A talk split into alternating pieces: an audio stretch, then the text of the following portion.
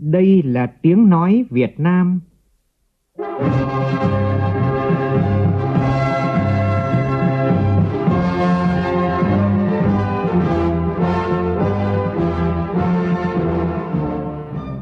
là tiếng nói Việt Nam, phát thanh từ Hà Nội, thủ đô nước Cộng hòa xã hội chủ nghĩa Việt Nam.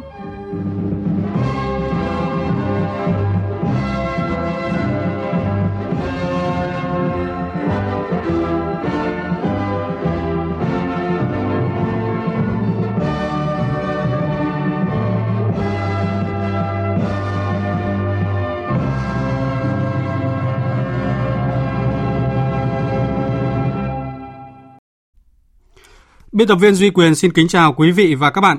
Mời quý vị và các bạn nghe chương trình Thời sự trưa của Đài Tiếng Nói Việt Nam với những nội dung chính sau đây.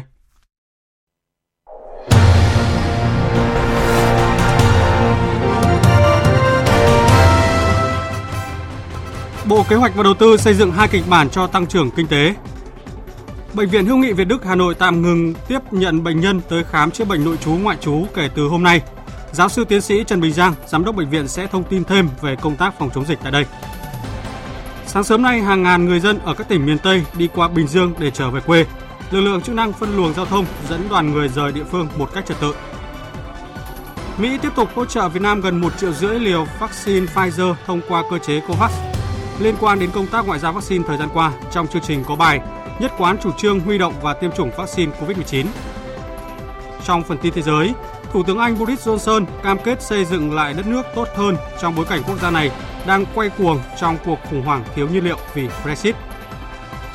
Ba Lan đề xuất áp dụng luật tịch thu ô tô gây tai nạn nếu tài xế có nồng độ cồn.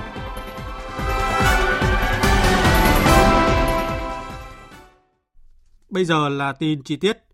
Thưa quý vị và các bạn, tại cuộc họp chính phủ thường kỳ tháng 9, Thủ tướng Chính phủ Phạm Minh Chính yêu cầu khẩn trương hoàn thiện chiến lược thích ứng an toàn, linh hoạt, kiểm soát có hiệu quả dịch bệnh và chiến lược khôi phục và phát triển kinh tế, nghiên cứu sớm có chính sách kích thích kinh tế có hiệu quả, bảo đảm các chỉ số kinh tế vĩ mô phù hợp với tình hình. Để tháo gỡ những khó khăn và thực hiện hiệu quả các nhiệm vụ trọng tâm trong thời gian tới, các bộ ngành đã và đang triển khai nhiều biện pháp, trong đó Bộ Kế hoạch và Đầu tư đã xây dựng hai kịch bản cho tăng trưởng kinh tế. Tin của phóng viên Phương Thoa. Theo Thứ trưởng Bộ Giao thông Vận tải Nguyễn Ngọc Đông, mục tiêu tổ chức vận tải tốt, duy trì hoạt động vận tải vừa đảm bảo kinh tế xã hội cũng như an toàn phòng chống dịch. Từ tháng 8, Bộ Giao thông Vận tải đã ban hành hướng dẫn vận tải theo 5 phương thức. Đến nay, lưu thông hàng hóa không gặp vấn đề lớn. Về hướng dẫn vận tải hành khách, Thứ trưởng Nguyễn Ngọc Đông cho biết. Thì chúng tôi đã lấy ý kiến của tất cả các cái địa phương, tất cả các bộ ngành liên quan trên cơ sở kiến Bộ Y tế về công tác phòng chống dịch cái việc hướng dẫn về tổ chức vận tải, bộ giao thông vận tải là yêu cầu các sở giao thông vận tải, các địa phương, yêu cầu các doanh nghiệp tổ chức vận tải thực hiện các cái quy định. Trong đó là về kiểm soát như thế nào thì phải tuân thủ theo cái hướng dẫn của bộ y tế. Và theo cái quan điểm là khôi phục cái hoạt động vận tải này phù hợp với lại cái từng cấp độ phòng chống. Tổ chức vận tải này thì phụ thuộc vào là cũng theo tinh thần chung là phân cấp cái địa phương, là việc mở cửa và giá à, nới nới lỏng cái vận tải như nào thì sẽ đưa các phương thức vận tải đó. Thông tin về việc ban hành nghị quyết một số giải pháp hỗ trợ doanh nghiệp bị ảnh hưởng bởi dịch COVID-19, Thứ trưởng Bộ Tài chính Nguyễn Đức Chi cho biết, Bộ đã báo cáo Ủy ban Thường vụ Quốc hội xem xét thông qua nghị quyết ban hành một số giải pháp về miễn giảm thuế nhằm hỗ trợ doanh nghiệp, người dân chịu tác động của dịch COVID-19. Nghị quyết đang trong quá trình xem xét của Quốc hội và Ủy ban Thường vụ Quốc hội và nghị quyết sẽ sớm được ban hành trong những ngày tới. Về kịch bản tăng trưởng từ nay đến cuối năm, Thứ trưởng Bộ Kế hoạch và Đầu tư Trần Quốc Phương cho biết đã trình chính phủ hai phương án trên cơ sở kết quả phát triển 9 tháng qua và mục tiêu đạt được từ nay đến cuối năm, ước thực hiện cả năm cả nước đạt GDP từ 3 đến 3,5%, trong đó để đạt mục tiêu 3% cả năm, quý 4 phải đạt 7,06% trở lên và để đạt mục tiêu 3,5% cả năm thì quý 4 phải đạt 8,84% trở lên. Đối với quý tư năm 21 thì phụ thuộc rất nhiều vào đề án thích ứng an toàn với cả dịch bệnh Covid-19 để đạt được đặt ra yêu cầu đối với doanh nghiệp phải được hoạt động, đối với lao động thì phải được dịch chuyển một cách an toàn để đi làm và hàng hóa phải được lưu thông. Thì có như vậy thì mới hỗ trợ cho tăng trưởng kinh tế được. Từ nay đến cuối năm chúng ta vừa mới bắt đầu thực hiện lộ trình mới do vậy là chủ yếu là chúng ta phục hồi Thế do vậy mà các cái doanh nghiệp cũng như các cái khu vực kinh tế mà đạt được khoảng 80% công suất thì đấy là cũng là thành công lớn trong cái việc mà phục hồi kinh tế. Thì ờ, chúng tôi cũng rất là kỳ vọng với những các cái nỗ lực của cả hệ thống ờ, chính trị cũng như là của các doanh nghiệp quý tư chúng ta có thể đạt được cái kỳ vọng đề ra. Theo thông tin từ Sở Y tế Hà Nội, sáng nay trên địa bàn thành phố ghi nhận 4 ca dương tính với virus SARS-CoV-2, trong đó có 2 ca liên quan đến bệnh viện Việt Đức. Như vậy, từ ngày 30 tháng 9 đến nay, Hà Nội ghi nhận 25 ca mắc mới từ chùm ca bệnh bệnh viện Việt Đức. Bảo đảm công tác khoanh vùng dập dịch, đêm qua thì thành phố Hà Nội đã tổ chức di chuyển 139 trường hợp F1 tại bệnh viện Việt Đức về cách ly tập trung tại huyện Trương Mỹ. Ngày hôm nay thì các đơn vị sẽ tiếp tục lấy mẫu xét nghiệm lần 2 với nhân viên y tế, người nhà bệnh nhân và các hộ dân xung quanh để có hướng xử lý tiếp theo nếu phát sinh các ca mắc mới. Để tìm hiểu về công tác kiểm soát dịch bệnh, bảo đảm an toàn cho người bệnh cũng như phương án tiếp cận cấp cứu bệnh nhân nặng từ các địa phương trong những ngày tới, thì chúng tôi kết nối trực tiếp với giáo sư tiến sĩ Trần Bình Giang, giám đốc bệnh viện Hữu nghị Việt Đức và bây giờ thì xin mời biên tập viên Thúy Nga trao đổi với giáo sư tiến sĩ Trần Bình Giang. À, vâng, thưa giáo sư tiến sĩ Trần Bình Giang ạ. Vâng, xin chào chị. Vâng ạ, à, thưa ông với số ca mắc phát hiện tại à, à tập trung tại à, một trung tâm và hai khoa tại tầng 7 và tầng 8 nhà D của bệnh viện ấy, thì bệnh viện Hữu nghị Việt Đức đang có những cái phương án kiểm soát dịch như thế nào để tránh lây lan ra các cái khoa phòng khác đảm bảo an toàn cho người bệnh ạ? À, hiện tại thì uh, tại bệnh viện Hữu nghị Việt Đức vào uh, đêm ngày 29 tháng 9 thì uh, phát hiện một trường hợp uh, một cái người nhà người bệnh xét nghiệm mà uh, PCR trước khi ra viện à, dương tính với à, virus SARS-CoV-2. Ngay khi mà phát hiện trường hợp đấy thì bệnh viện đã tiến hành các cái phương pháp ờ, về à, khoanh vùng à, phòng chống dịch. Đã tiến hành cách ly toàn bộ cái ờ, khu vực uh, bệnh khoa cái tầng bệnh mà có cái bệnh nhân. Đồng thời cũng cách ly toàn bộ cái uh, tòa nhà nơi có cái khoa đó nằm. Và bệnh viện cũng đã thông báo với uh, ủy ban nhân dân quận hoàn kiếm y tế hoàn kiếm cdc hà nội cùng với các cái cục vụ chức năng của bộ y tế và đã tiến hành tất cả những biện pháp phòng chống dịch uh, nghiêm ngặt. Đồng thời thì bệnh viện đã thực hiện cái việc uh, hạn chế cái việc uh, đi ra vào trong bệnh viện và cách ly toàn bộ cái khu vực uh, mà có người nhiễm bệnh. Bệnh viện cũng đã tiến hành uh, xét nghiệm toàn bộ những người có mặt trong bệnh viện. Với uh, hơn 4.000 mẫu lấy xét nghiệm và đã phát hiện ra thêm cho đến nay thì tại bệnh viện Nhi Việt Đức là có 19 trường hợp phát hiện dương tính. À. À, tất cả những trường hợp mà phát hiện dương tính này thì đều là những cái trường hợp mà không có triệu chứng và mọi người vẫn sinh hoạt và hoạt động tương đối bình thường. Nhưng mà cũng uh, tất cả những trường hợp này thì đều nó tập trung ở hai cái khoa là khoa ung biếu ở trên tầng 8 và khoa hormone trực tràng ở tầng 7 của tòa nhà ngoài ra thì có thêm một trường hợp uh, cũng ở một cái khu vực ờ, uh, biệt cái khu 15B và một trường hợp uh, ở cái khu uh, nấu bếp nấu ăn. Và tất cả những khu vực này thì đã được uh, cách ly phong tỏa chặt chẽ.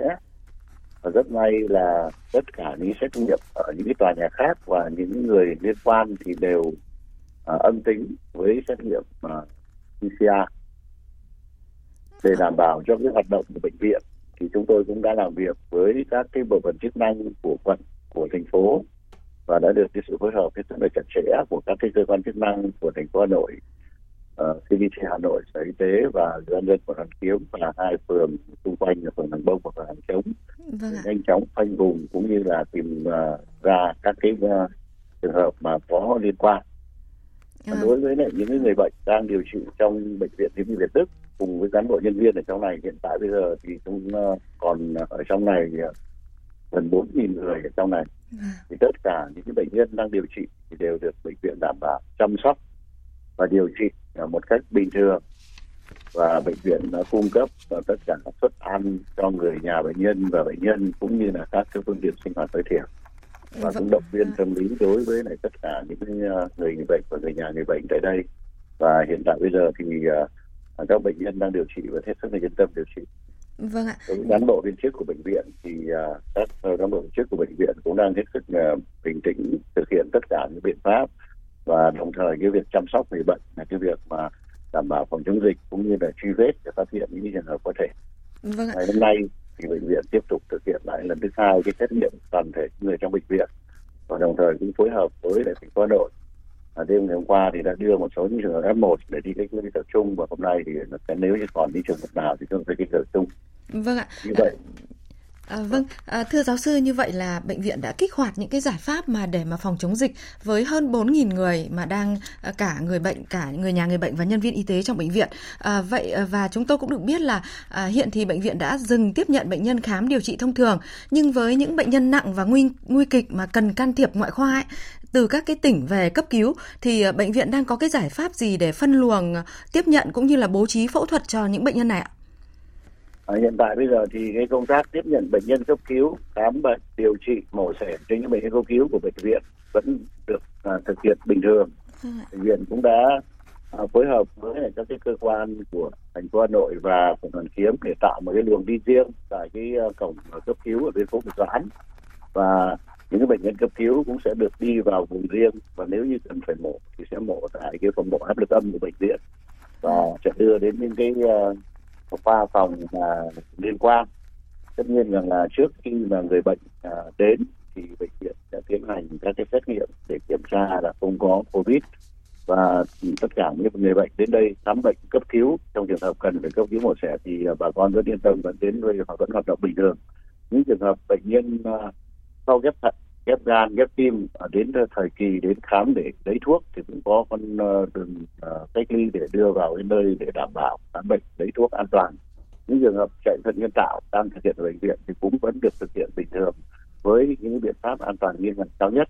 Và như vậy thì cho đến nay thì những cái công việc liên quan đến cái việc đảm bảo cái việc khám cấp cứu và điều trị cho những người bệnh đang ở trong bệnh viện cũng như là cái việc phòng chống dịch cũng đang được bệnh viện phối hợp cùng với các cơ quan chức năng thực hiện một cách tốt nhất để đảm bảo cái lợi ích cũng như là cái an toàn cho người bệnh điều trị tại bệnh viện. Vâng ạ, à, xin trân trọng cảm ơn giáo sư tiến sĩ Trần Bình Giang, giám đốc bệnh viện Việt Đức về cuộc trao đổi này ạ. Và chúng tôi sẽ tiếp tục thông tin về những cái diễn biến dịch bệnh tại đây vào các bản tin tiếp theo.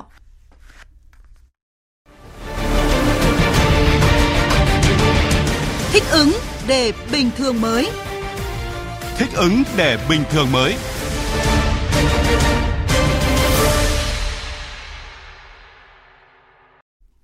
Quý vị và các bạn đang nghe chương trình Thời sự trưa của Đài Tiếng nói Việt Nam. Thưa quý vị, Ủy ban nhân dân thành phố Hồ Chí Minh vừa có văn bản khẩn gửi Ủy ban nhân dân các tỉnh Bình Dương, Đồng Nai, Long An và Tây Ninh về tạo điều kiện thuận lợi cho người lao động di chuyển, khôi phục sản xuất kinh doanh an toàn. Thời gian thực hiện là từ ngày mai, ngày 4 tháng 10. Tin của phóng viên Hà Khánh thường trú tại thành phố Hồ Chí Minh. Ủy ban dân thành phố Hồ Chí Minh đề nghị Ủy ban dân bốn tỉnh trên xem xét thống nhất phương án thực hiện nhằm tạo điều kiện thuận lợi cho khôi phục sản xuất kinh doanh an toàn. Thời gian thực hiện là từ ngày 4 tháng 10. Theo dự thảo phương án của Ủy ban dân thành phố Hồ Chí Minh, người lao động được sử dụng xe cá nhân như ô tô, mô tô, xe gắn máy được phép di chuyển từ thành phố Hồ Chí Minh đi các tỉnh liền kề, đáp ứng điều kiện như đã tiêm ngừa COVID-19 ít nhất một mũi đối với loại vaccine tiêm hai mũi và ít nhất 14 ngày sau tiêm hoặc đã khỏi bệnh COVID-19 trong vòng 6 tháng và có kết quả xét nghiệm SARS-CoV-2 âm tính định kỳ 7 ngày một lần. Người tham gia lưu thông phải sử dụng mã QR khai báo di chuyển của ứng dụng VNEID và mã QR có thể hiện lịch sử tiêm chủng của ứng dụng y tế HCM hoặc sổ sức khỏe điện tử. Trường hợp không có mã QR, xuất trình một trong các giấy tờ đáp ứng các điều kiện khi được yêu cầu với đối tượng vận chuyển là công nhân, chuyên gia do các doanh nghiệp tổ chức đưa đón từ các tỉnh Bình Dương, Đồng Nai, Long An, Tây Ninh đến cơ sở sản xuất đóng trên địa bàn thành phố Hồ Chí Minh và ngược lại thì cần phải đáp ứng các điều kiện là đã tiêm ngừa COVID-19 ít nhất một mũi đối với loại vaccine tiêm hai mũi và ít nhất 14 ngày sau tiêm hoặc đã khỏi bệnh COVID-19 trong vòng 6 tháng và có kết quả xét nghiệm SARS-CoV-2 âm tính định kỳ 7 ngày một lần. Từ tối qua đến dạng sáng nay, hàng ngàn người lao động ở Bình Dương đi xe máy di chuyển ra các tuyến đường chính để về các tỉnh miền Tây và Tây Nguyên. Các địa phương cũng đã bố trí lực lượng công an quân sự phân luồng giao thông dẫn đoàn người rời tỉnh một cách trật tự, đồng thời nhắc nhở người đi đường an toàn về quê, bảo đảm việc cách ly để phòng chống dịch. Tin của phóng viên Thiên Lý. Dòng người đi xe máy về quê hầu hết là công nhân tại các công ty đã tạm ngưng sản xuất và lao động tự do ở các tỉnh Đồng Tháp, An Giang, Cà Mau, Kiên Giang, Trà Vinh, Đắk Lắk, Gia Lai. Họ chọn phương án trở về quê để nghỉ ngơi. Sau khi các doanh nghiệp ở Bình Dương ổn định sản xuất sẽ trở lại tìm kiếm việc làm mới. Trước nguyện vọng của người dân, các địa phương trong tỉnh Bình Dương đã tạo điều kiện cho họ lưu thông về quê. Tuy nhiên, để đảm bảo an toàn phòng chống dịch, các địa phương đã yêu cầu người dân phải có giấy test COVID-19 âm tính, giấy tiêm vaccine mũi 1 qua 14 ngày mới được rời tỉnh. Cũng vì vậy, trong tối 2 tháng 10, các địa phương đã tăng cường lực lượng test COVID-19 miễn phí cho người dân. Theo ghi nhận, do số lượng người tập trung test COVID-19 quá đông, nên một số chốt chặn ách tắc nhiều giờ liền. Trong quá trình test COVID-19 đã phát hiện nhiều F0, những trường hợp này được đưa đến các điểm cách ly tập trung. Theo ghi nhận sáng nay trên các tuyến đường ở Bình Dương vẫn còn rải rác những nhóm người đi xe máy về quê. Tuy nhiên, do chưa có giấy test COVID-19 nên lực lượng chức năng ở các chốt yêu cầu quay đầu xe trở về. Còn theo phản ánh của phóng viên Duy Phương, sáng nay lực lượng chức năng tỉnh Đồng Nai cũng đã hỗ trợ 100 người về quê. Trong sáng nay, ngành chức năng tỉnh Đồng Nai hỗ trợ khoảng 100 người dân tỉnh Bình Định về quê, tập trung tại bến xe Đồng Nai. Ủy ban nhân dân tỉnh Bình Định bố trí xe ô tô để đón công dân tại điểm tập trung. Chiều nay, 113 công dân của tỉnh Ninh Bình sẽ tập trung tại ga Biên Hòa để được hỗ trợ về quê. Theo kế hoạch thống nhất giữa tỉnh Đồng Nai và tỉnh Phú Yên, chiều ngày 5 tháng 10, có 873 người dân sẽ được đưa về sân vận động Phú Yên bằng 30 xe khách. Người dân lên xe tại các địa điểm gồm Bến xe Đồng Nai, trường tiểu học Phước Thiền 1 ở huyện Nhân Trạch, Trung tâm Thể dục Thể thao Long Thành và sân vận động huyện Trảng Bom. Phóng viên Trần Hiếu đưa tin, trong hai ngày qua thì tỉnh Cà Mau ghi nhận hơn 1.300 người từ các tỉnh về quê tự phát bằng xe máy, chủ yếu là từ các tỉnh thành phố như thành phố Hồ Chí Minh, Đồng Nai, Bình Dương, Long An. Qua xét nghiệm đã phát hiện 9 người dương tính với virus SARS-CoV-2. Trung tâm Kiểm soát Bệnh tật tỉnh Cà Mau cho biết đã truy vết được 49 trường hợp F1, đều là những người đi cùng hoặc ở chung phòng trong khu cách ly tập trung với các bệnh nhân mới được phát hiện. Cơ quan chức năng tỉnh Cà Mau phát đi khuyến cáo ừ, thân nhân cần vận động người thân và bản thân những người đang lao động xa quê ở các tỉnh, thành phố không tự ý về quê. Nếu phải về thì kịp thời báo với y tế và tuân thủ các biện pháp phòng chống dịch. Những người vi phạm làm lây lan dịch sẽ bị xử lý nghiêm. Về công tác phòng chống dịch thì bắt đầu từ 0 giờ ngày mai, ngày 4 tháng 10, thành phố Phan Thiết, tỉnh Bình Thuận sẽ thực hiện giãn cách xã hội tại một số khu vực theo nguyên tắc chỉ thị số 16 của Thủ tướng Chính phủ trong vòng 14 ngày. Tin của phóng viên Đoàn Sĩ, thường trú tại thành phố Hồ Chí Minh. Thành phố Phan Thiết sẽ thực hiện giãn cách xã hội theo chỉ thị 16 ở các xã phường phía nam sông Cà Ti, gồm phường Đức Thắng, Đức Nghĩa, Lạc Đạo, Đức Long, Tiến Lợi và một phần xã Tiến Thành. Phía bắc sông Cà Ti gồm phường Hưng Long, và một phần phường Phú Tài, Phú Trinh, Bình Hưng. Các xã phường còn lại thực hiện giãn cách xã hội theo chỉ thị 15 của Thủ tướng Chính phủ và phong tỏa hợp lý những nơi có ca mắc COVID-19. Ủy ban Nhân dân tỉnh Bình Thuận yêu cầu thành phố Phan Thiết tiến hành phong tỏa ngay các khu vực liên quan đến các ca nghi nhiễm có tiếp xúc, có nguy cơ lây lan dịch bệnh cao và kiểm soát thực chặt chẽ các khu vực đã phong tỏa. Trong thời gian thực hiện giãn cách, người dân không đi ra khỏi nhà từ 18 giờ ngày hôm trước đến 6 giờ ngày hôm sau, trừ các trường hợp được cho phép. Tăng cường bố trí lực lượng, phân công nhiệm vụ cụ thể cho từng lực lượng tham gia chốt, kiểm soát chặt chẽ người ra vào chốt, các trường hợp thực sự cần thiết theo quy định mới được ra vào chốt. Ủy ban Nhân dân tỉnh cũng đề nghị tạm dừng hoạt động cảng cá Phan Thiết để xây dựng phương án hoạt động của tàu thuyền cho phù hợp. Trong đó, lưu ý việc bốc dỡ hàng hóa tại các tàu đánh bắt hải sản đã cập cảng. Xem xét mở rộng công suất hoạt động của cảng Phú Hai, tạo điều kiện cho người dân hoạt động đánh bắt hải sản. Chuyển sang một số thông tin về việc điều chỉnh phương án kiểm soát phòng chống thích ứng với tình hình mới. Để tăng cường công tác phòng chống dịch COVID-19 và tạo điều kiện thuận lợi cho hoạt động sản xuất kinh doanh, từ hôm nay thì tỉnh Quảng Ninh có sự điều chỉnh về thời gian xét nghiệm SARS-CoV-2 đối với các cơ sở sản xuất kinh doanh trên địa bàn tỉnh và việc kiểm soát người về từ vùng dịch. Trong đó thì tỉnh sẽ điều chỉnh thời gian áp dụng xét nghiệm real-time PCR qua các chốt kiểm soát là 72 giờ thay vì 48 giờ như trước đó. Trong khi đó, Ban Quản lý các khu công nghiệp tỉnh Đồng Nai cũng vừa thông báo cho phép một số doanh nghiệp tại các khu công nghiệp được thực hiện phương án cho người lao động đi và về hàng ngày. Tin của phóng viên Duy Phương. Có khoảng 15.500 công nhân của 19 doanh nghiệp ở vùng xanh được đi về hàng ngày bằng phương tiện đưa đón tập trung và phương tiện cá nhân. Người lao động phải đảm bảo ở khu vực vùng xanh tại địa phương phải được tiêm vaccine ít nhất một mũi sau 14 ngày hoặc đã điều trị khỏi COVID-19 trong vòng 180 ngày có kết quả xét nghiệm âm tính với virus SARS-CoV-2. Nếu đi bằng phương tiện tập trung, doanh nghiệp chịu trách nhiệm tổ chức đưa đón đảm bảo an toàn, không lây nhiễm, đồng thời phải thực hiện xét nghiệm định kỳ theo quy định. Nếu người lao động đi bằng xe cá nhân, xe hai bánh hoặc ô tô dưới 9 chỗ, doanh nghiệp phải thực hiện xét nghiệm định kỳ theo quy định. Ngoài ra, còn phải làm việc với Ủy ban nhân dân xã, phường, thị trấn, nơi người lao động cư trú để được cấp giấy đi đường người lao động đi về hàng ngày theo đúng lộ trình từ nơi cư trú đến doanh nghiệp, tuyệt đối không dừng đỗ hoặc ghé khu vực khác không đúng lộ trình di chuyển.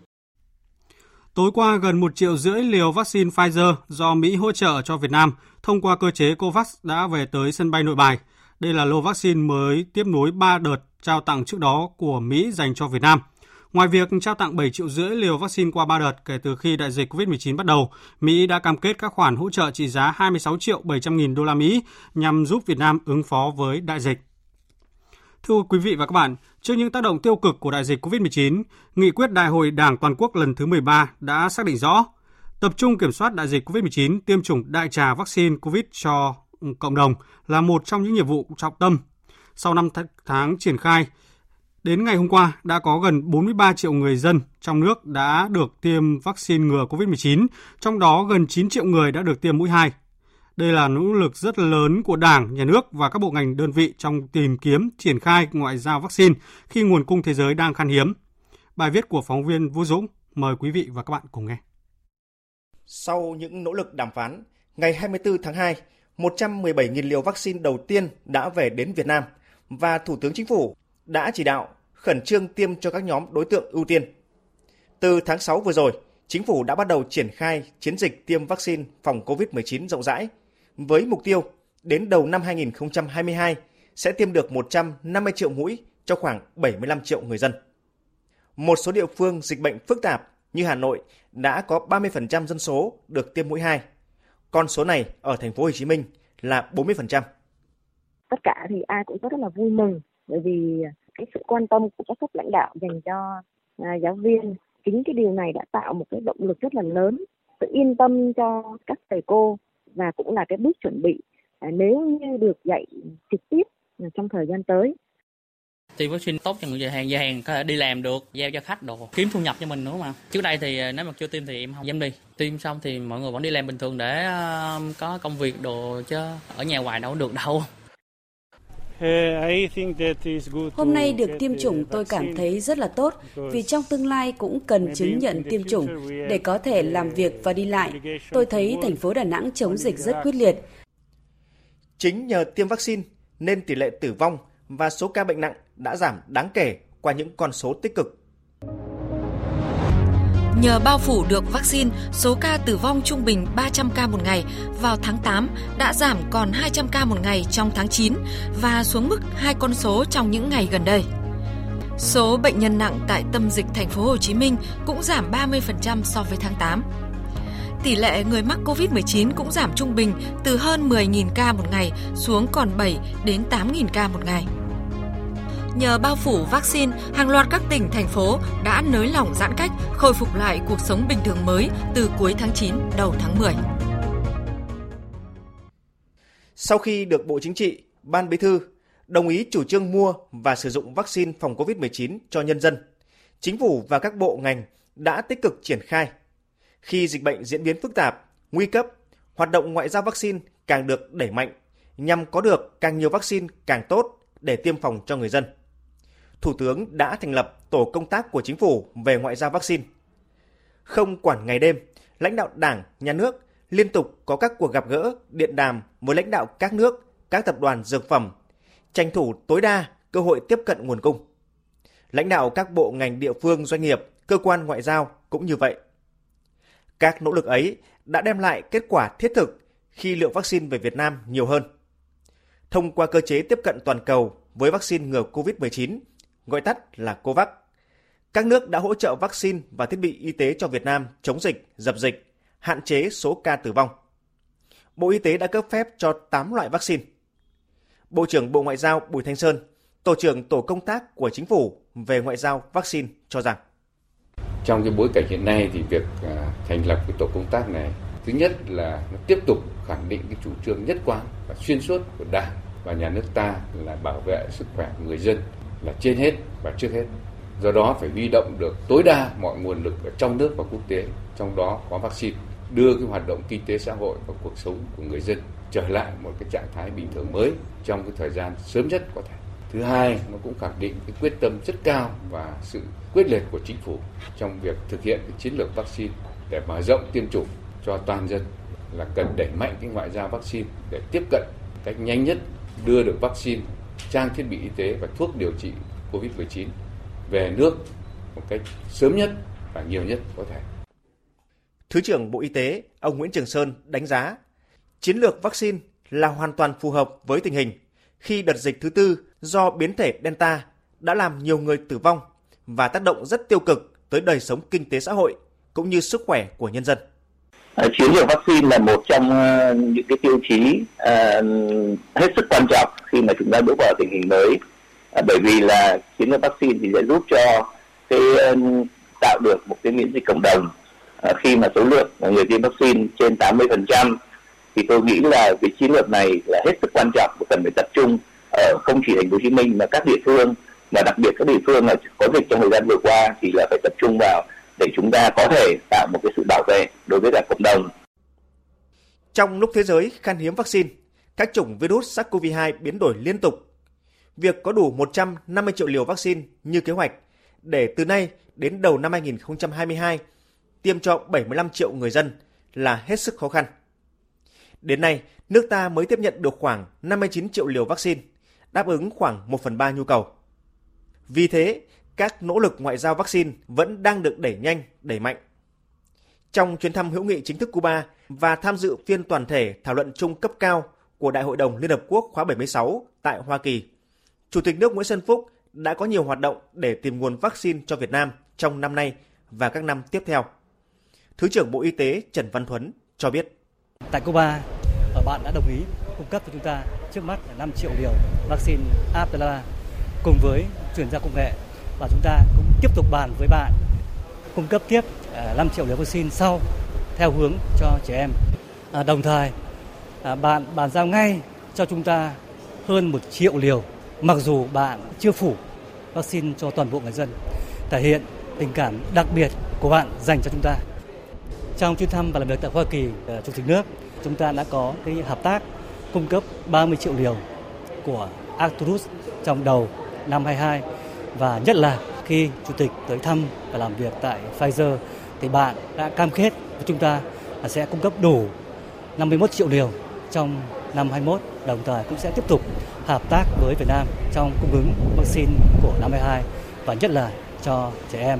Đây là vấn đề chúng ta đang rất cần trong năm tới. Trước đó, trong chuyến thăm và làm việc tại một số nước châu Âu của Chủ tịch Quốc hội Vương Đình Huệ, các đại sứ cũng báo cáo nhờ nỗ lực ngoại giao vaccine, các nước cũng đã cam kết hỗ trợ Việt Nam khoảng 4 triệu liều vaccine. Các nước cũng đã hỗ trợ Việt Nam 200.000 liều vaccine ngay trong chuyến đi của Chủ tịch Quốc hội. Nguồn lực mua vaccine cũng được chính phủ quan tâm huy động cho quỹ vaccine phòng COVID-19 và hiện đã huy động được khoảng 8.700 tỷ đồng. Quốc hội cũng đã cho phép chuyển nguồn gần 1.240 tỷ đồng kinh phí chi sự nghiệp y tế còn lại của năm 2020 để mua vaccine. Thế nhưng, việc nhập khẩu vaccine không phải là biện pháp lâu dài vì dịch chưa biết bao giờ kết thúc. Giải pháp và lời giải căn cơ cho bài toán này là Việt Nam phải nắm bắt được công nghệ sản xuất vaccine và tự chủ sản xuất vaccine ngừa COVID-19. Hiện một số doanh nghiệp của Việt Nam đã hợp tác với các doanh nghiệp của Nhật, Nga, Mỹ. Bà Bùi Thị Minh Thu, Tổng Giám đốc Tổng Công ty Cổ phần Vaccine và Sinh phẩm DS Bio, doanh nghiệp có hợp tác với Cuba về chuyển giao công nghệ sản xuất vaccine, cho biết. Thì sau khi có những cái thành công nhất định ở trong cái việc tiếp nhận chuyển giao công nghệ sản xuất trong nước và cái hướng chiến lược như là phối hợp với bên à, quỹ đầu tư phát triển trực tiếp của Liên bang Nga à, và các trong cái sản phẩm Sputnik 5 thì DSBO có mở rộng cái phạm vi à, liên hệ với bên Cuba thì đặc biệt là Cuba thì ngoài vaccine cho người lớn thì họ còn phát triển thành công cái vaccine cho trẻ em. Là Sobrana à, mà chỉ định cho cái trẻ em từ 3 đến 18 tuổi thì Cuba đã tiêm cho trẻ nhỏ của Cuba từ tháng 6 đến giờ. Thì qua công chuyến công tác vừa rồi cùng với cả nhà phá đàn của chủ tịch nước thì DFPO cũng đã ký kết được các hợp đồng hợp tác. À, thì cũng là bước một là sẽ nhập khẩu cái Sobrana dành cho trẻ em. Và bước thứ hai thì sẽ là chuyển giao công nghệ để đóng ống đóng gói và sau đó cũng đến là sản xuất à, toàn bộ quy trình ở Việt Nam có thể khẳng định sự nhất quán trong huy động và tiêm phòng vaccine đã được chính phủ tính đến từ khi xuất hiện dịch đến nay và được thúc đẩy nhanh chóng khi làn sóng dịch COVID-19 lần thứ tư lây lan nhanh với biến thể Delta có độc lực cao. Vaccine là một yếu tố quan trọng trong quy trình phòng chống dịch COVID-19. Song, khi độ phủ vaccine của nước ta còn thấp. Muốn đưa xã hội trở lại trạng thái sống an toàn với dịch, thì cần thực hiện nghiêm công thức chống dịch mà Thủ tướng Chính phủ đã đưa ra. Đó là 5K, cộng vaccine, cộng thuốc, cộng công nghệ và cộng ý thức người dân. Thưa quý vị và các bạn, trước diễn biến rất phức tạp của đại dịch COVID-19, nguồn vaccine ngừa COVID-19 trên thế giới khan hiếm, Việt Nam chưa sản xuất và tự chủ được vaccine, yêu cầu phòng chống dịch là rất cấp bách, thì ngoại giao vaccine là mặt trận quan trọng mang tính quyết định.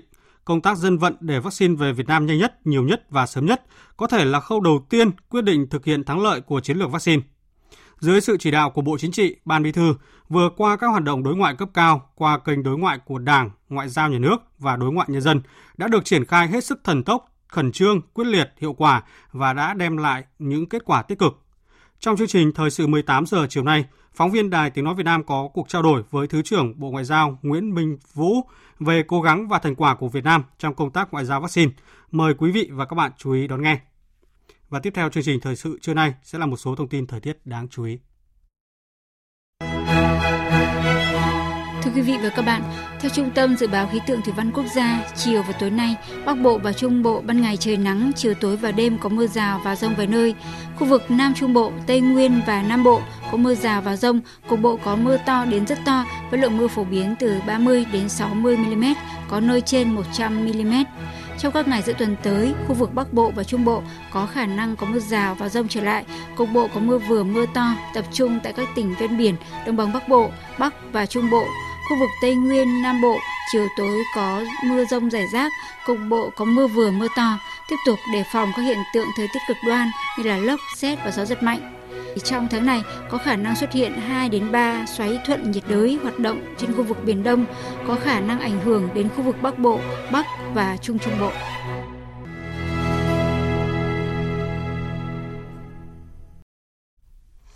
Chương trình Thời sự trưa xin được chuyển sang phần tin thế giới. Tổng thư ký Liên Hợp Quốc Antonio Guterres hôm nay lên án mạnh mẽ cuộc tấn công bằng bom tự chế hẹn giờ nhằm vào một đoàn xe của phái bộ giữ gìn hòa bình của Liên Hợp Quốc tại Mali, gần căn cứ quân sự Tesalit thuộc vùng Kindan, khiến một người thiệt mạng và bốn người khác bị thương nặng. Tổng thư ký Liên Hợp Quốc gửi lời chia buồn sâu sắc tới gia đình nạn nhân và bày tỏ hy vọng những người bị thương sớm hồi phục khẳng định các cuộc tấn công nhằm vào lực lượng gìn giữ hòa bình của Liên Hợp Quốc có thể cấu thành tội ác chiến tranh theo luật pháp quốc tế. Ông kêu gọi các nhà chức trách Mali nhanh chóng xác định thủ phạm của các vụ tấn công này và một lần nữa bày tỏ tình đoàn kết của Liên Hợp Quốc với người dân và chính phủ Mali. Trước đó, hồi tháng 4 vừa qua, ba binh sĩ thuộc phái bộ gìn giữ hòa bình của Liên Hợp Quốc tại Mali cũng đã bị thương nặng trong một vụ tấn công bằng tên lửa nhằm vào căn cứ quân sự ở Tesalit ở miền Bắc quốc gia Tây Phi này. Phái bộ giữ gìn hòa bình của Liên Hợp Quốc tại Mali được thành lập vào năm 2013 với khoảng 13.000 binh sĩ, trong đó có hơn 130 người đã thiệt mạng do các hoạt động thù địch. Hôm nay, Tổng thống Algeria triệu hồi đại sứ của nước này tại Pháp về nước để tham vấn. Tin cho biết. Động thái này diễn ra sau khi chính quyền Algeria cho rằng Tổng thống Pháp Emmanuel Macron đã có những bình luận vô trách nhiệm và không chính xác về vấn đề chính trị và lịch sử của Algeria. Theo Tổng thống Algeria Abdelmadjid Tebboune, bình luận của Tổng thống Pháp là can thiệp vào nội bộ của Algeria không thể chấp nhận được, cần ngay lập tức triệu hồi đại sứ về nước để tham vấn. Tờ Nhật báo Thế giới của Pháp hôm qua trích dẫn bình luận tiêu cực của Tổng thống nước này đối với các liệt sĩ Algeria đã chiến đấu cho độc lập từ Pháp năm 1962. Căng thẳng Pháp-Algeria đang ngày càng leo thang sau khi chính quyền Pháp quyết định cắt giảm số lượng thị thực cấp cho công dân Algeria, Maroc và Tunisia. Ngay sau đó, chính quyền Algeria cũng đã triệu tập đại sứ Pháp tại Algeria bày tỏ phản đối quyết định này. Thủ tướng Anh Boris Johnson cam kết xây dựng lại đất nước tốt hơn trong bối cảnh quốc gia này đang quay cuồng trong cuộc khủng hoảng nhiên liệu. Hình ảnh người dân Anh xếp hàng dài chờ mua xăng gợi nhớ cuộc khủng hoảng xăng dầu những năm 1970 khi biện pháp cấm vận của các nước xuất khẩu dầu mỏ khiến giá nhiên liệu tăng mạnh. Đây chỉ là một phần của bức tranh lớn hơn tại Anh, đó là tình trạng thiếu lao động do Brexit và COVID-19. Biên tập viên Thu Hoài tổng hợp thông tin. Ngay từ ngày mai, Anh sẽ triển khai quân đội để hỗ trợ vận chuyển nhiên liệu, đồng thời tạm miễn thị thực nhập cảnh cho tài xế nước ngoài nhằm giải quyết cuộc khủng hoảng nhiên liệu hiện nay. Đây là một phần trong nỗ lực giải tỏa sức ép tại các trạm bán nhiên liệu khắp nước Anh, ứng phó với tình trạng thiếu tài xế lái xe vận chuyển nhiên liệu. Tình trạng các trạm bán nhiên liệu trên khắp nước Anh đồng loạt cạn kiệt nguồn cung từ đầu tuần đã khiến chính phủ Anh phải đối mặt với những chỉ trích ngày càng tăng vì không phản ứng kịp thời để giải quyết tình trạng thiếu hụt tài xế lái xe tải sau khi nước này rời Liên minh châu Âu hồi đầu năm. Nhiều tài xế nước ngoài đã rời Anh trở về quê nhà. Tình trạng khan hiếm nhiên liệu làm gián đoạn hoạt động cung ứng, khiến một số kệ hàng tại các siêu thị trống rỗng, đồng thời làm dấy lên lo ngại trong bối cảnh mùa mua sắm Giáng sinh đến gần. Thủ tướng Anh Boris Johnson hôm qua có bài phát biểu trấn an khi cam kết sẽ xây dựng lại nước Anh tốt hơn hậu Brexit. Chiến thắng trong cuộc tổng tuyển cử hồi giữa năm 2019 với lời hứa thực hiện thành công Brexit, Thủ tướng Boris Johnson, 57 tuổi, đang cố gắng thuyết phục người dân Anh về lợi ích của việc rời Liên minh châu Âu mà ông đã ca ngợi rất nhiều. Tuy nhiên, giá xăng tăng và tình trạng thiếu hụt nhiên liệu chỉ là một trong số những cuộc khủng hoảng mà nước Anh đang phải đối mặt sau khi rời Liên minh châu Âu, cũng như tác động của đại dịch COVID-19, mà một trong số đó chính là tình trạng thiếu lao động. Thành phố Melbourne của Australia sẽ trở thành nơi bị phong tỏa vì dịch bệnh COVID-19 lâu nhất thế giới vào đầu tuần tới. Và với tình hình dịch bệnh vẫn đang diễn biến phức tạp như hiện nay thì rất có thể sẽ không có nơi nào trên thế giới bị phong tỏa nhiều và liên tục như thành phố này. Tin của phóng viên Đài Tiếng Nói Việt Nam thường trú tại Australia. Tính từ khi dịch bệnh xuất hiện vào năm ngoái cho đến hôm nay, thành phố Melbourne của Australia đã trải qua 244 ngày phải phong tỏa để ngăn chặn dịch COVID-19 lây lan. Vào thời điểm lệnh phong tỏa được gỡ bỏ ở thành phố Melbourne vào ngày 26 tháng 10 tới, khi tỷ lệ tiêm chủng đủ hai mũi vaccine đạt 70%. Thành phố Melbourne, thủ phủ của bang Victoria và cũng là thành phố lớn thứ hai tại Australia, sẽ trải qua tổng cộng 267 ngày bị phong tỏa và trở thành thành phố bị phong tỏa lâu nhất thế giới. Kể từ khi đại dịch công bố vào tháng 3 năm ngoái cho đến nay, Melbourne đang phải trải qua lần phong tỏa thứ 6 và dịch bệnh tại đây đang diễn biến phức tạp. Trong vài ngày gần đây, số ca nhiễm theo ngày tại bang Victoria vẫn ở mức cao và hôm nay bang này ghi nhận 1.220 ca bệnh mới. Chiến lược không có ca nhiễm COVID-19 đi kèm với các biện pháp phong tỏa kéo dài của chính quyền đã ảnh hưởng nghiêm trọng đến nền kinh tế của bang cũng như thu nhập và tâm lý của người dân địa phương. Thưa quý vị và các bạn, cùng với vaccine thì thuốc điều trị COVID-19 được xem là tuyến phòng thủ cuối cùng giúp cứu thêm mạng sống của nhiều bệnh nhân. Tuy nhiên, việc virus biến thể liên tục khiến việc tìm ra loại thuốc hiệu quả vẫn là thách thức lớn đối với con người. Việc hãng sản xuất dược phẩm Merck của Mỹ mới đây công bố kết quả thử nghiệm lâm sàng đầy hứa hẹn đối với thuốc điều trị dạng viên uống Monupiravir và đang chờ được cấp phép sử dụng khẩn cấp, được kỳ vọng sẽ tạo ra thay đổi bước ngoặt cho cuộc chiến toàn cầu chống COVID-19. Biên tập viên Đài Tiếng Nói Việt Nam thông tin. Các kết quả thử nghiệm lâm sàng mới nhất cho thấy Monupiravir có thể làm giảm khoảng 50% khả năng phải nhập viện hoặc tử vong ở những bệnh nhân có nguy cơ mắc bệnh nặng.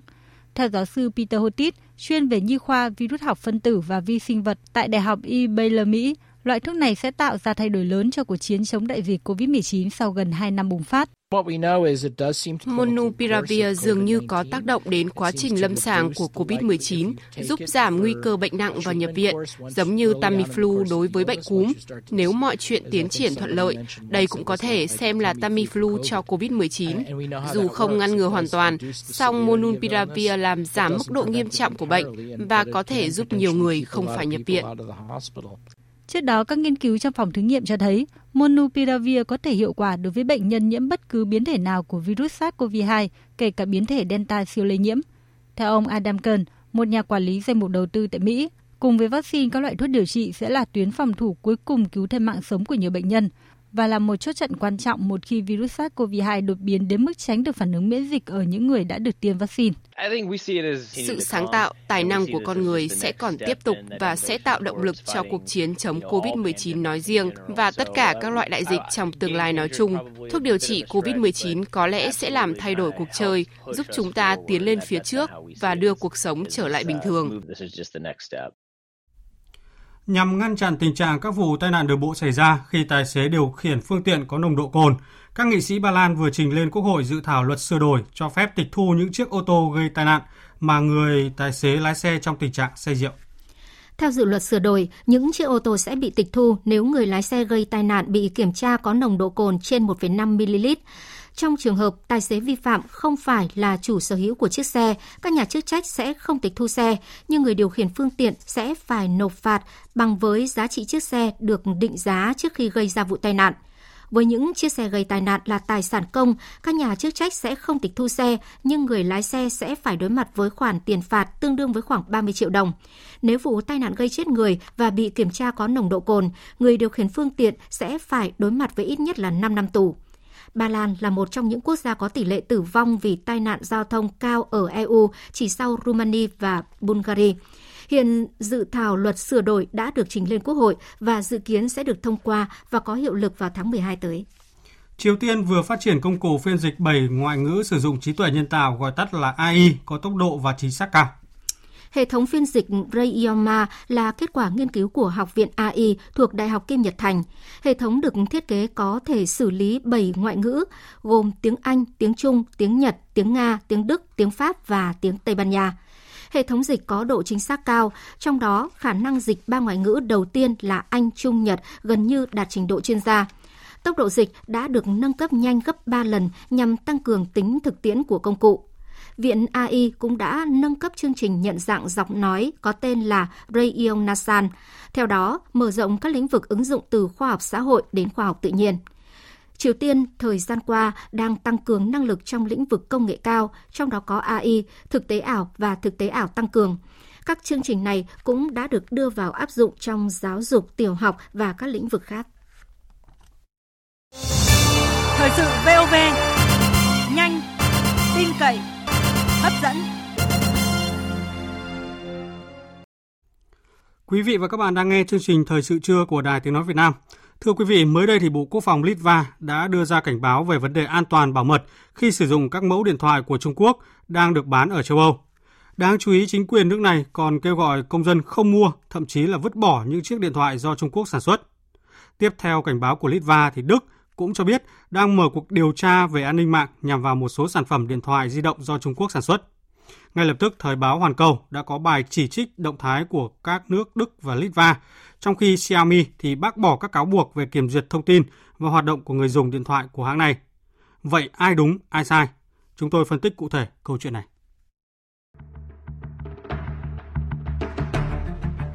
Bộ Quốc phòng Litva mới đây đề xuất người tiêu dùng nước này không nên mua điện thoại Trung Quốc và loại bỏ những chiếc mà họ đang sở hữu do các doanh nghiệp Trung Quốc sản xuất. Cụ thể, trong một báo cáo, Trung tâm An ninh mạng quốc gia thuộc Bộ Quốc phòng Litva cho biết, nhiều điện thoại của hãng Xiaomi Trung Quốc đang bán tại thị trường châu Âu có khả năng phát hiện và kiểm duyệt một số cụm từ. Theo đó, nhiều cụm từ có thể bị kiểm duyệt trong hệ thống ứng dụng của điện thoại Xiaomi, bao gồm phần mềm trình duyệt Internet. Dù vậy, tập đoàn Xiaomi cho biết đang mời một chuyên gia bên thứ ba để đánh giá cáo buộc của Litva rằng điện thoại thông minh của hãng này có khả năng kiểm duyệt tích hợp. Sau động thái của Litva, người phát ngôn của Văn phòng An ninh Thông tin Liên bang Đức xác nhận nước này cũng đang mở cuộc điều tra về an ninh mạng nhằm vào một số sản phẩm điện thoại di động do Trung Quốc sản xuất. Thưa quý vị, thưa các bạn, như vậy là sau Litva thì Đức cũng đã có những động thái cảnh báo nhằm vào các sản phẩm điện thoại thông minh của Trung Quốc. Bây giờ thì chúng tôi kết nối với phóng viên Hải Đăng, thường trú Đài Tiếng nói Việt Nam tại Cộng hòa Séc theo dõi khu vực Trung Đông Âu để làm rõ câu chuyện này. À, xin chào anh Hải Đăng ạ. Thưa anh, cả Litva rồi là Đức đều đã đưa ra những cái phản ứng cảnh báo và thận trọng đối với các thiết bị điện thoại di động của Trung Quốc, à, trong khi phía doanh nghiệp Trung Quốc thì bác bỏ. À, vậy à, cái lý của mỗi bên trong câu chuyện này là gì thưa anh ạ? Vâng thưa chị, Khuyến cáo của Bộ Quốc phòng Litva được đưa ra sau một cái bản báo cáo của Trung tâm An ninh mạng quốc gia Litva cho biết cái điện thoại của hãng Xiaomi của Trung Quốc sản xuất có khả năng kiểm duyệt tích hợp. Cụ thể, theo người đứng đầu bộ phận kỹ thuật của Trung tâm An ninh mạng quốc gia Litva, sau khi kiểm tra vấn đề an ninh mạng của các thiết bị di động hỗ trợ công nghệ 5G được bán ở Litva, cơ quan này phát hiện thấy điện thoại Xiaomi được bán ở Litva đã bị vô hiệu hóa chức năng lọc nội dung và không kiểm duyệt nội dung, nhưng danh sách các từ khóa bị kiểm duyệt thì vẫn được gửi định kỳ. Trong một diễn biến liên quan sau cảnh báo của Litva, thì người phát ngôn của Văn phòng An ninh Thông tin Liên bang Đức đã xác nhận rằng cơ quan này mở một cuộc điều tra nhằm vào một số các sản phẩm điện thoại di động do Trung Quốc sản xuất. Trên thực tế thì Đức cũng như nhiều quốc gia trên thế giới đã có những cái lo ngại về cái an ninh an toàn thông tin liên quan đến việc sử dụng công nghệ từ các công ty Trung Quốc như Huawei trong việc triển khai mạng 5G. Sau khi Mỹ tuyên bố Huawei sử dụng điện thoại và cơ sở tầng mạng di động của mình để làm gián điệp cho chính phủ Trung Quốc. Về phía các công ty của Trung Quốc, thì người phát ngôn của Huawei tuyên bố điện thoại của công ty này không gửi dữ liệu người dùng ra bên ngoài. Còn Xiaomi thì cũng thông báo công ty này sẽ thuê các chuyên gia bên thứ ba để đánh giá lại các cáo buộc kiểm duyệt vừa công bố của Litva. Đáp lại những cáo buộc về kiểm duyệt thì công ty cho biết họ sử dụng phần mềm quảng cáo để bảo vệ người dùng khỏi một số các nội dung không phù hợp như khiêu dâm hay là các tài liệu tham khảo xúc phạm người dùng. Tuy nhiên thì điều này cũng đồng nghĩa với việc Xiaomi đã thừa nhận việc điện thoại của hãng này có khả năng lọc nội dung. À, vâng ạ, sau sự việc vừa rồi thì chính quyền Litva cho biết đang tiến hành soạn thảo lệnh cấm các cơ quan nhà nước mua các thiết bị không đáng tin cậy ạ. À, thưa anh, liệu là động thái này đang dự báo cái chiến lược nào sắp tới của nước này trong việc tăng cường an ninh thông tin, đặc biệt với các sản phẩm và đối tác có nguy cơ, thưa anh ạ? Vâng, thưa chị, việc phát hiện của cơ quan an ninh mạng Litva là rất quan ngại khi chỉ tính riêng tại Litva đã có khoảng 200 cơ quan hành chính đã mua các loại thiết bị điện thoại nói trên và hơn 4.500 chiếc đang được sử dụng. Do đó thì sau khi báo cáo được công bố thì Litva đã có kế hoạch cấm các tổ chức, cơ quan nhà nước sử dụng các thiết bị được cho là không đáng tin cậy này. Ngoài việc khuyến cáo người tiêu dùng không nên mua điện thoại từ các nhà sản xuất Trung Quốc, thì Thứ trưởng Bộ Quốc phòng Litva cũng cho biết Bộ Quốc phòng nước này đang chuẩn bị luật cấm mua sắm các thiết bị được đánh giá là có nguy cơ không an toàn, bao gồm cả điện thoại thông minh. Dự thảo luật thì có thể được trình Quốc hội vào cuối năm nay. Trong một cái kế hoạch đối phó nhằm tăng cường an ninh thông tin, Bộ trưởng Quốc phòng Litva cũng cho biết nước này sẽ có mục tiêu chia sẻ các kết quả nghiên cứu đối với các đối tác châu Âu và Mỹ để cùng phản ứng chung trước những mối đe dọa này. Thưa quý vị, như vậy là với dự thảo luật cấm các cơ quan nhà nước mua thiết bị không đáng tin cậy thì Quốc hội Litva sẽ thảo luận vào cuối năm nay. Trong khi đó, dù chưa rõ thực hư ai đúng ai sai, Xiaomi đã phải chịu tổn thất lớn khi cổ phiếu của hãng này đã giảm gần 5%, mức giảm trong ngày lớn nhất kể từ cuối tháng 7 đến nay. Chưa hết, một số ý kiến cho rằng động thái của Litva và cả Đức đều mang động cơ chính trị khi quan hệ giữa các nước châu Âu này và Trung Quốc thời gian qua đang có những mâu thuẫn và căng thẳng. À, bây giờ thì trở lại với phóng viên Hải Đăng. Thưa anh ạ, à, nhìn lại thời gian qua thì mối quan hệ giữa Litva và Trung Quốc đang trong tình trạng căng thẳng liên quan đến vấn đề Đài Loan ạ. Vậy theo anh, động thái lần này có khiến không chỉ quan hệ hai bên mà rộng hơn là quan hệ châu Âu Trung Quốc à, xấu đi hay không thưa anh ạ? Vâng, dù chưa thể xác định mối quan hệ Litva nói riêng và châu Âu nói chung với Trung Quốc sẽ xấu đi đến mức độ nào, nhưng chắc chắn rằng vấn đề này sẽ ảnh hưởng không nhỏ đến mối quan hệ giữa các bên. Câu hỏi đặt ra là tại sao một quốc gia chưa đầy 3 triệu dân này lại công khai chống lại gã khổng lồ Trung Quốc? Litva là một trong những nước đã thể hiện sự gay gắt với sự hội nhập của EU và Trung Quốc và sử dụng mọi khả năng của mình để phá vỡ việc ký kết các thỏa thuận mới. Bên cạnh đó thì Litva đang xây dựng một chiến lược trở thành trung tâm điều phối chính của NATO và Washington trong cuộc chiến chống lại Nga và Trung Quốc. Do đó dễ hiểu vì sao gần đây Litva đã thể hiện động thái mạnh mẽ trong việc chống lại Trung Quốc. À, vâng, cảm ơn anh về những thông tin và phân tích vừa rồi. Thưa quý vị, thưa các bạn, à, thực sự là các thiết bị của Trung Quốc có tiềm ẩn nguy cơ mất an ninh như phía Litva và Đức cáo buộc hay không? À, liệu là cuộc điều tra độc lập của Đức cũng như một bên thứ ba mà Xiaomi mời vào cuộc để đánh giá khách quan các cáo buộc của Litva có mang lại kết quả? À, và lúc này thì chưa ai có thể có câu trả lời ngay. Thậm chí một kết quả thỏa đáng có thể sẽ không bao giờ được đưa ra bởi không loại trừ khả năng, đây cũng là động thái dùng cây dọa khỉ giữa các bên. Cần nhắc lại thì năm 2021 được đánh giá là một năm tuyệt vời với Xiaomi. Thương hiệu Trung Quốc đã vượt qua Apple để trở thành nhà sản xuất smartphone lớn thứ hai thế giới và vượt qua Samsung ở châu Âu để dẫn đầu khu vực này vào quý 2 năm nay. Cũng có nghĩa là hãng này đang là cái gai lớn trong mắt Mỹ và các đồng minh châu Âu. Quý vị và các bạn đang nghe chương trình Thời sự trưa của Đài Tiếng Nói Việt Nam. Tiếp theo chương trình như thường lệ là trang tin thể thao.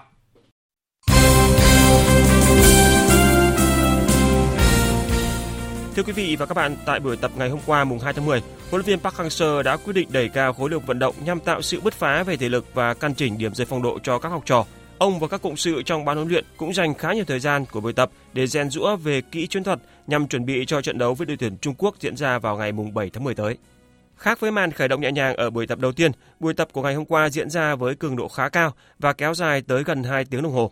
Mục đích là để giải phóng sức y cho các cầu thủ và đẩy thể lực lên ngưỡng cao nhất. Những nội dung về kỹ chiến thuật cũng được rèn rũa ở từng chi tiết nhỏ, qua đó cố gắng có thể giảm thiểu những sai sót qua lối chơi của toàn đội.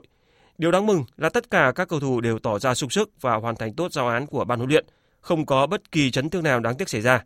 Trả lời phỏng vấn trước buổi tập, hậu vệ Nguyễn Phong Hồng Duy cho biết, mặc dù phải đối diện với những đối thủ rất mạnh ở tầm châu lục, nhưng đội tuyển Việt Nam vẫn sẽ nỗ lực hết mình để giành được kết quả tốt nhất. Khi mà vào vòng thứ ba đây thì ờ, em đánh giá các đối thủ ở cái châu lục ờ, của viên châu Á đây thì rất là rất tốt, nhưng mà bọn em sẽ cố gắng thi đấu và nỗ lực hết mình để dành một cái như một cái tinh thần để cho cổ động viên Việt Nam.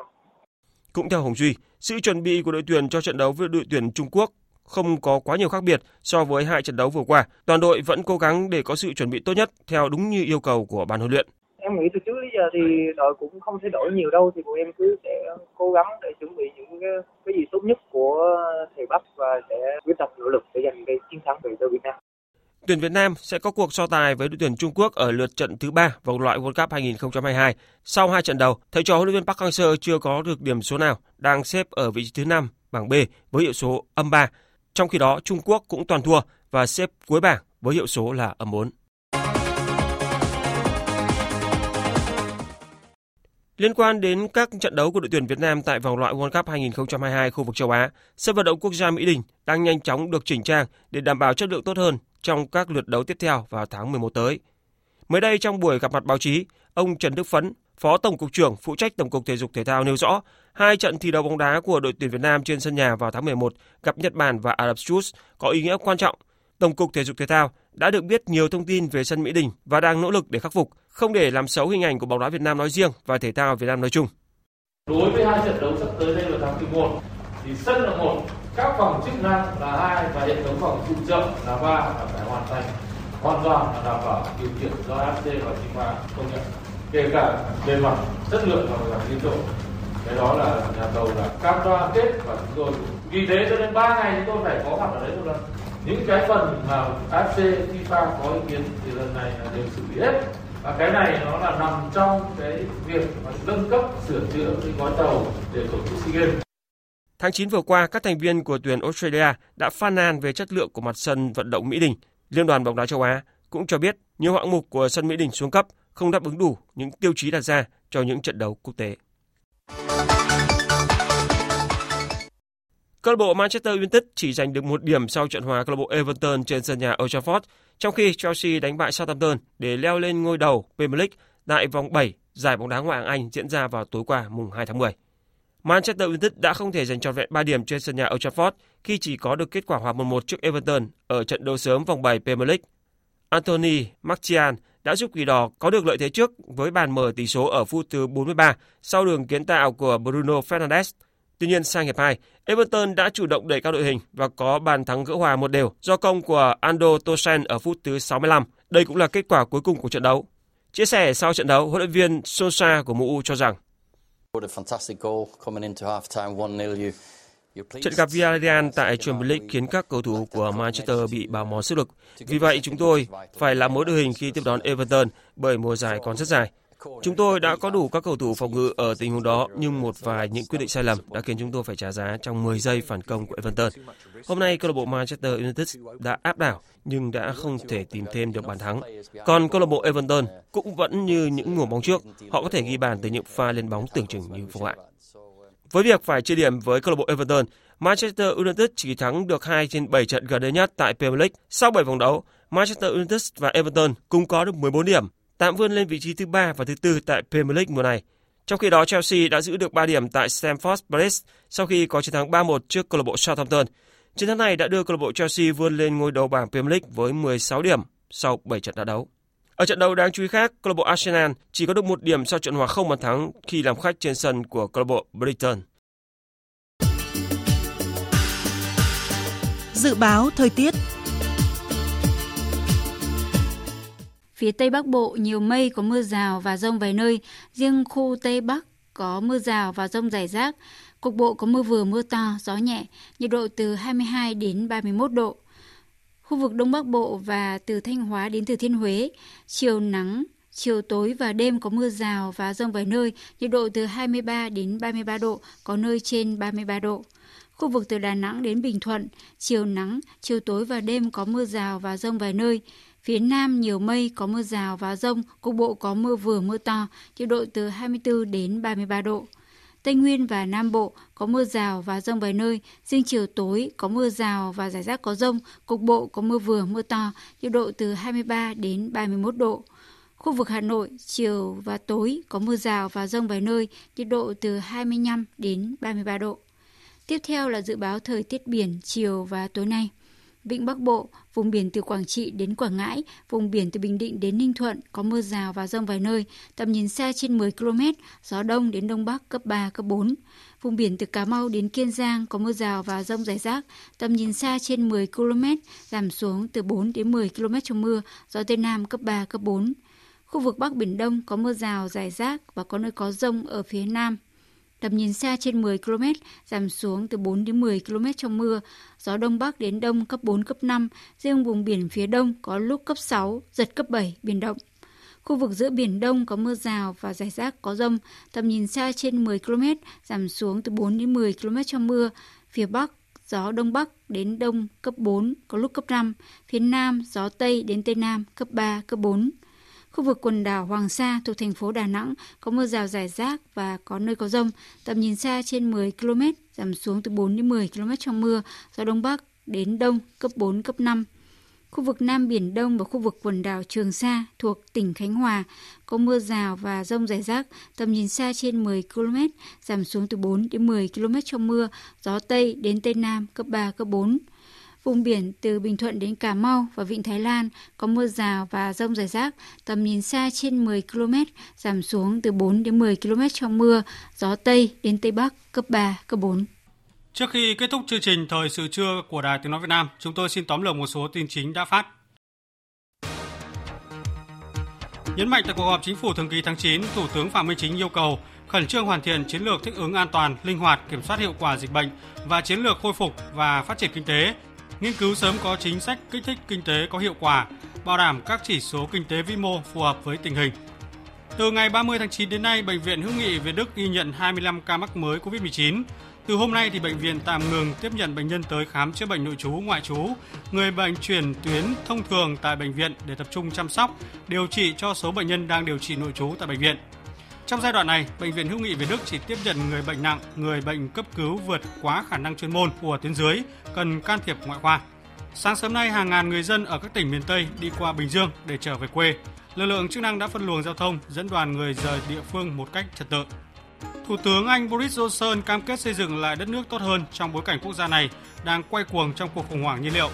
Hình ảnh người dân Anh xếp hàng dài chờ mua xăng gợi nhớ cuộc khủng hoảng xăng dầu những năm 1970 khi biện pháp cấm vận của các nước xuất khẩu dầu mỏ khiến giá nhiên liệu tăng mạnh. Đây chỉ là một phần trong bức tranh lớn hơn tại Anh, đó là tình trạng thiếu lao động do Brexit và Covid-19. Nhằm ngăn chặn tình trạng các vụ tai nạn đường bộ xảy ra khi tài xế điều khiển phương tiện có nồng độ cồn, các nghị sĩ Ba Lan trình lên Quốc hội một dự thảo luật sửa đổi cho phép tịch thu những chiếc ô tô gây tai nạn mà có tài xế lái xe trong tình trạng say rượu. Đến đây chúng tôi xin kết thúc chương trình Thời sự trưa của Đài Tiếng Nói Việt Nam. Chương trình hôm nay do các biên tập viên Duy Quyền, Hải quân, Nguyễn Hằng tổ chức biên soạn và thực hiện, cùng sự tham gia của kỹ thuật viên Nguyễn Mến, chịu trách nhiệm nội dung Lê Hằng. Cảm ơn quý vị đã quan tâm lắng nghe. Kính chào và hẹn gặp lại.